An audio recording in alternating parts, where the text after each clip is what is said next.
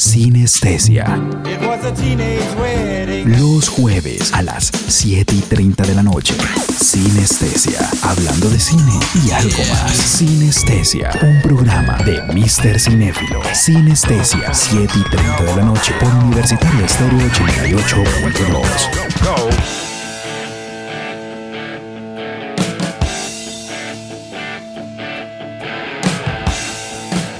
Hola, hola, ¿qué tal mi gente? ¿Cómo están? Muy buenas noches. Bienvenidos a este programa Sinestesia, donde hablamos de cine y algo más. Quien les habla, su anfitrión, Mr. Cinéfilo. El día de hoy tengo un invitado muy especial y es Alexander Bermúdez, alias Alex BL, quien estará acompañando en el transcurso de este programa. El día de hoy tenemos un programa muy interesante porque hablaremos de la nueva película de Batman y su nuevo reparto. Por ahora, le doy la bienvenida a mi querido Alex. Alex, bienvenido y gracias por estar acá con nosotros. Eh, aloha, mister, y aloha a toda la gente que nos está escuchando. Eh, muchas gracias por haberme invitado a este programa y espero que demos mucha información y todos salgamos bien informados. Ojalá que sí, excelente. Bueno, por ahora los dejo con una canción que hizo parte de la banda sonora de la película Justice League que fue la última interpretación por parte de un Batman en pantalla, que fue Ben Affleck, que no le fue muy bien, pero bueno. Esta canción originalmente es de los Beatles, pero hay una versión, un cover que se utilizó para esta película de Gary Clark Jr., una versión un poco más electro rock, por decirlo de alguna manera. Así que esto es Come Together y ya regresamos.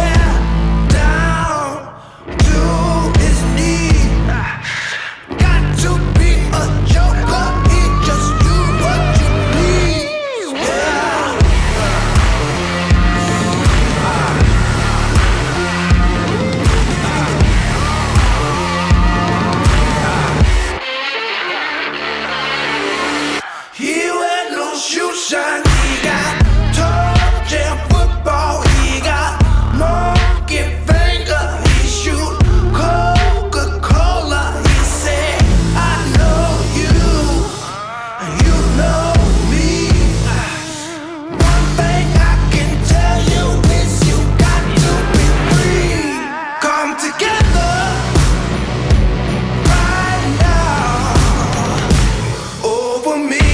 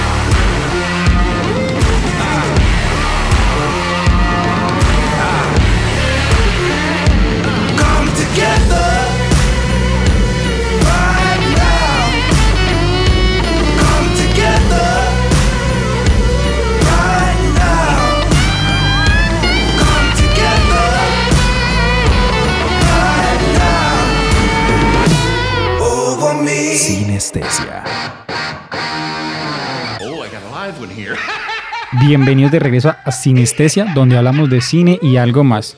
Bueno, hace pocos días se confirmó uno de los actores más que hará parte del reparto de la nueva película de Batman, quien fue Paul Dano, que interpretará al acertijo.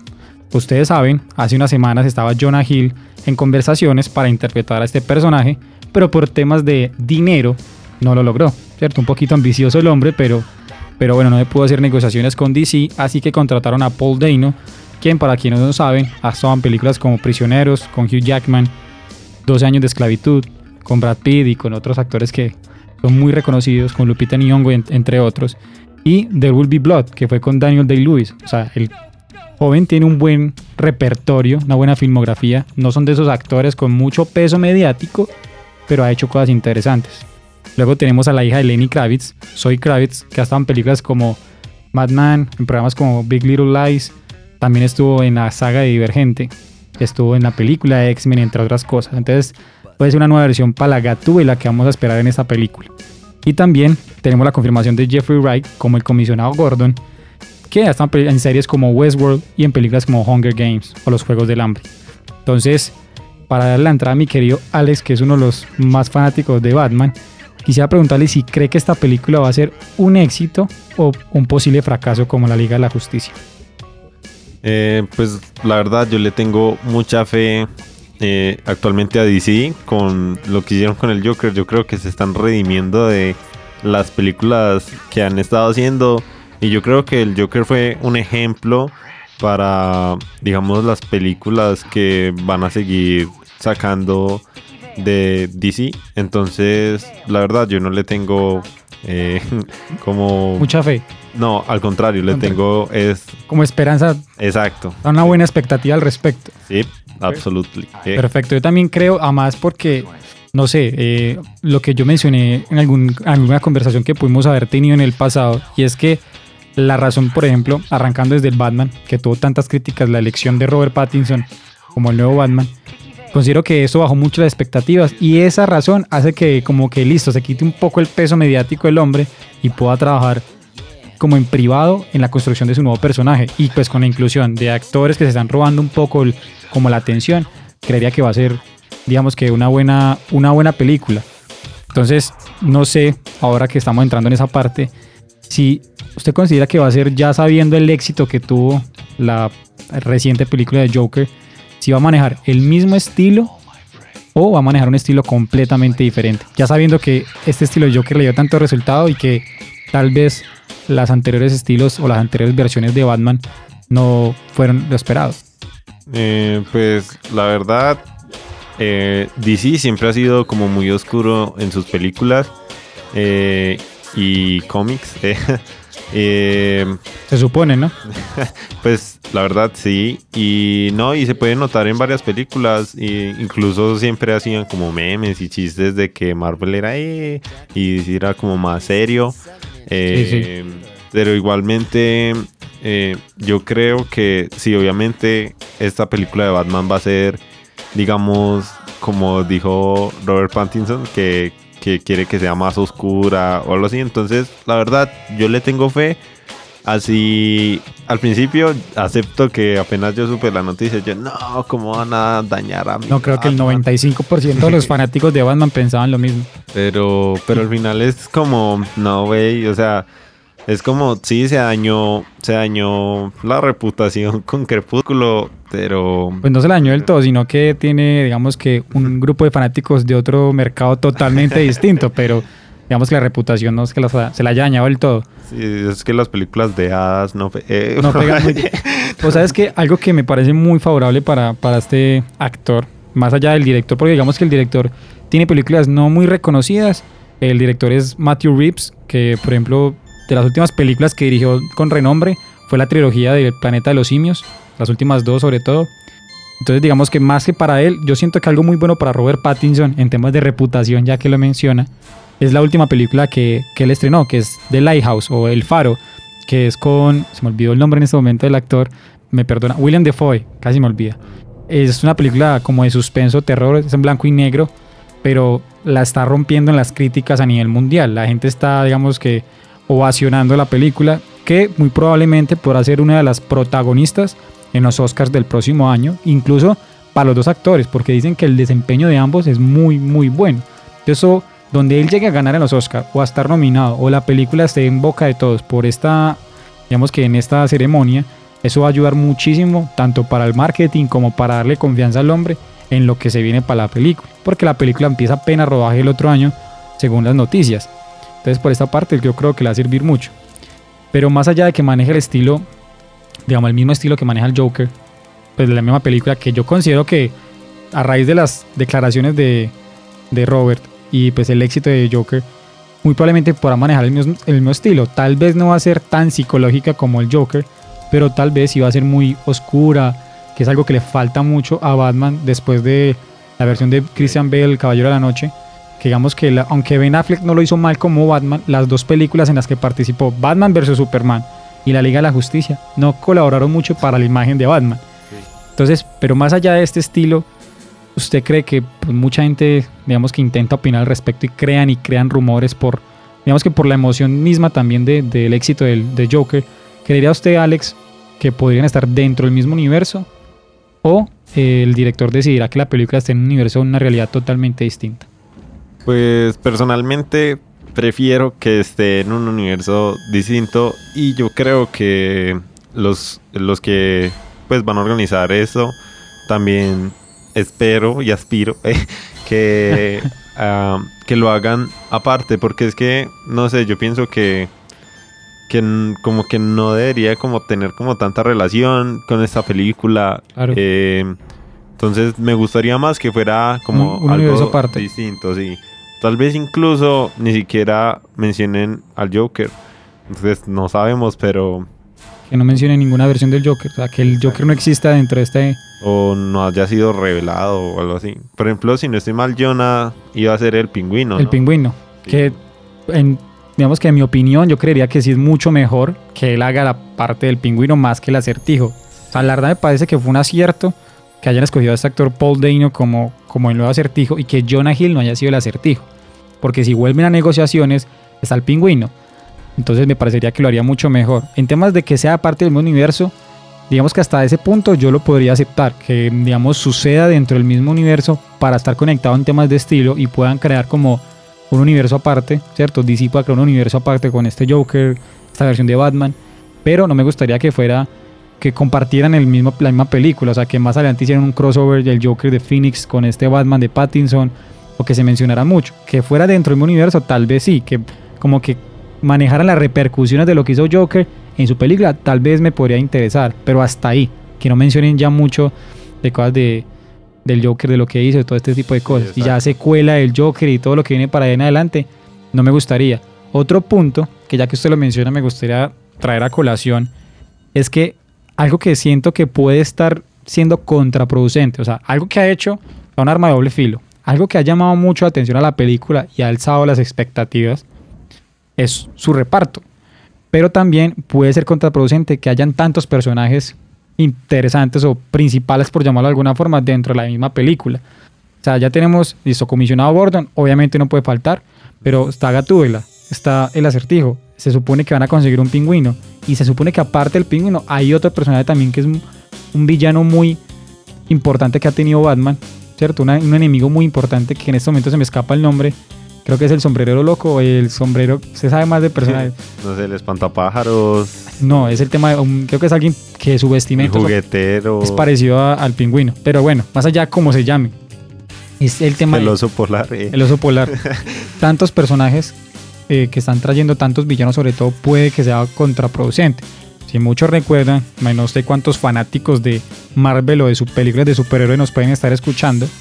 Si recuerdan la película, la tercera película de Spider-Man de la trilogía del 2000, de inicios del 2000, con Tobey Maguire, uno de los, digamos que efectos que tuvo la película, la tercera, fue que tuviera demasiados villanos. El Duende Verde, Venom, el Hombre de, de Arena, todo ese tipo de cosas fue contraproducente para la película porque tenía demasiados villanos, ya fue muy abrumador para la película. Entonces, espero que en esta película uno que otro de los villanos que tengan en cuenta sea más bien más para introducción dentro de la historia, como aquí les presentamos al villano, pero no va a ser parte de la película.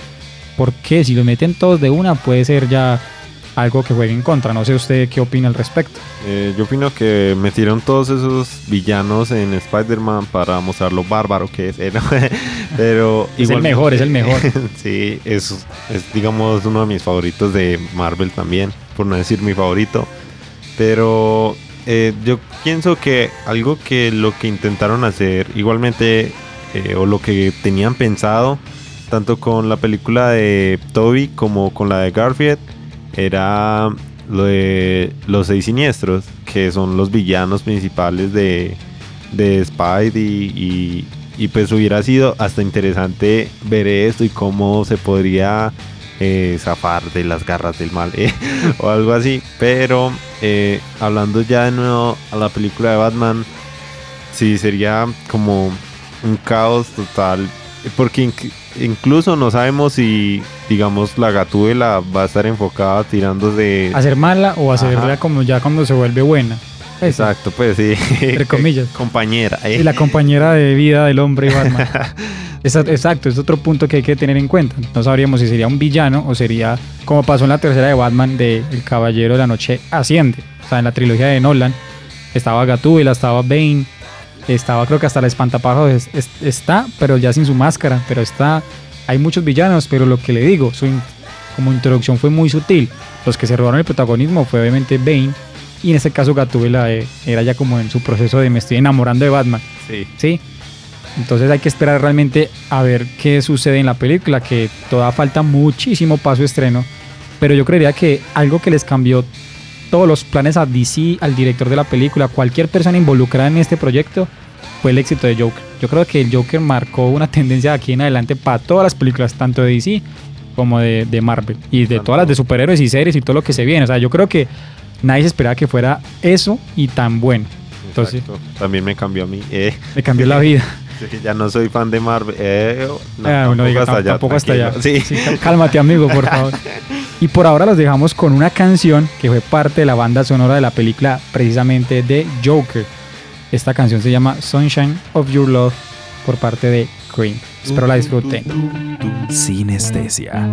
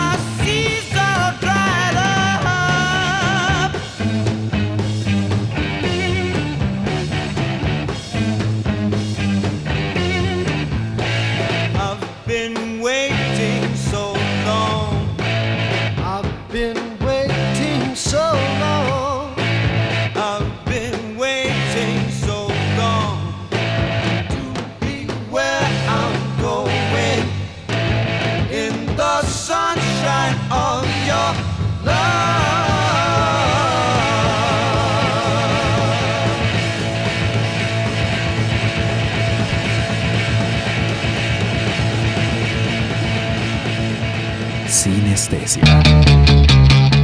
Para ir concluyendo un poco el tema, entonces podemos decir que habrá que esperar muchísimo tiempo, como decíamos ahorita, y sobre todo tener fe. tener fe que no solamente el director va a hacer un buen trabajo, sino que los actores y sobre todo el nuevo Batman va a hacer las cosas muy bien. Yo creo que lo que decía, decíamos ahorita, los resultados de Joker le va a traer una muy buena motivación al hombre porque ya puede decirle listo, este nuevo estilo puede funcionar, la gente está como en esta nueva tónica, la gente ya me quitó un poco de presión mediática a mí, aparte con esa película que estoy haciendo de El Faro, de Lighthouse, me va a generar una reputación distinta. Exacto. La gente va a decir, ah, este tipo puede hacer un drama bastante interesante, puede ser un personaje oscuro, precisamente, entonces la gente puede que cambie un poco la percepción del actor y esto mu- ayude mucho a la película. Más allá de esto, digamos que puede que mucha gente no se vaya a ver la película del Faro y no tenga ninguna referencia del hombre diferente a Crepúsculo y vaya con otros ojos a la película. Más allá de esto, yo creo que lo que hay que hacer es ir al cine, primero con las expectativas normales, para los no tan fanáticos, para los muy fanáticos como nosotros, si vamos a ir con las expectativas muy altas, será inevitable no hacerlo, pero vayan como a disfrutar una nueva versión, no vayan pensando en comparar el Batman de Robert Pattinson con los otros anteriores, lo mismo que pedíamos para la película de Joker, que no fueran a comparar la versión de Phoenix con la de Heath Ledger, con la de Jack Nicholson o la de César Romero, sino que simplemente disfrutaran una nueva versión. Entonces esto es lo que tienen que hacer el día que vayan a ver Batman. No vayan pensando que, que estrés, otra versión más de Batman. ¿Cuántas han habido? Muchísimas, más de ocho. Pobres padres de Batman. eh. Qué pecado, ¿cuántas veces los han matado? Yo creo, que- yo creo que es de las personas que más han matado en pantalla después de Kraylin y... Oh, Pero bueno, sin desviarnos mucho el tema, es eso. Vayan y disfruten. Hay mucho que esperar de todas maneras. Pero yo personalmente tengo fe en que van a hacer un muy buen trabajo, la verdad. Sobre todo después de esta película de Joker. Siento que pueden encontrar el estilo ideal para atacar un mercado muy distinto y darle ese tono y ese estilo narrativo que DC realmente se merece y lo que la gente realmente espera de DC Comics y todas sus adaptaciones. Bueno, por ahora ya queda nomás despedirnos. Agradecerle a todos ustedes por estar aquí con nosotros, por habernos escuchado. Espero hayan disfrutado de este programa y agradecerle a mi querido Alex BL por acompañarnos el día de hoy. Alex, muchas gracias. eh, no, eh, a usted, mister, por la invitación. Siempre lo voy a hacer. sí. Eh, espero pues que hayan disfrutado, que les hayamos dejado como algo que pensar Algo interesante. para estos cuatro años, eh, para lo que falta de Batman, pero pues que genere la, pues digamos como esa discusión. Eh, recuerden seguirme en, mi- Eso aproveche para la cuña. en mis redes sociales como arroba alexbl97 en Instagram, eh, tengo covers en YouTube y también en Facebook. Perfecto, ya saben pues para que vayan a buscar al hombre. Y por mi parte les agradezco mucho que estén aquí con nosotros. Espero nos puedan escuchar en una próxima ocasión. Ya saben, todos los jueves a las 7 y media de la noche por la 88.2 en la FM en la ciudad de Pereira. Y a mí también aprovechen y me siguen en mis redes sociales. En Instagram como arroba. Cinefilo, M-I-S-T-E-R Cinefilo, que ahí los estaré esperando. Nos escuchamos en una próxima ocasión y hasta la próxima. Chao, chao.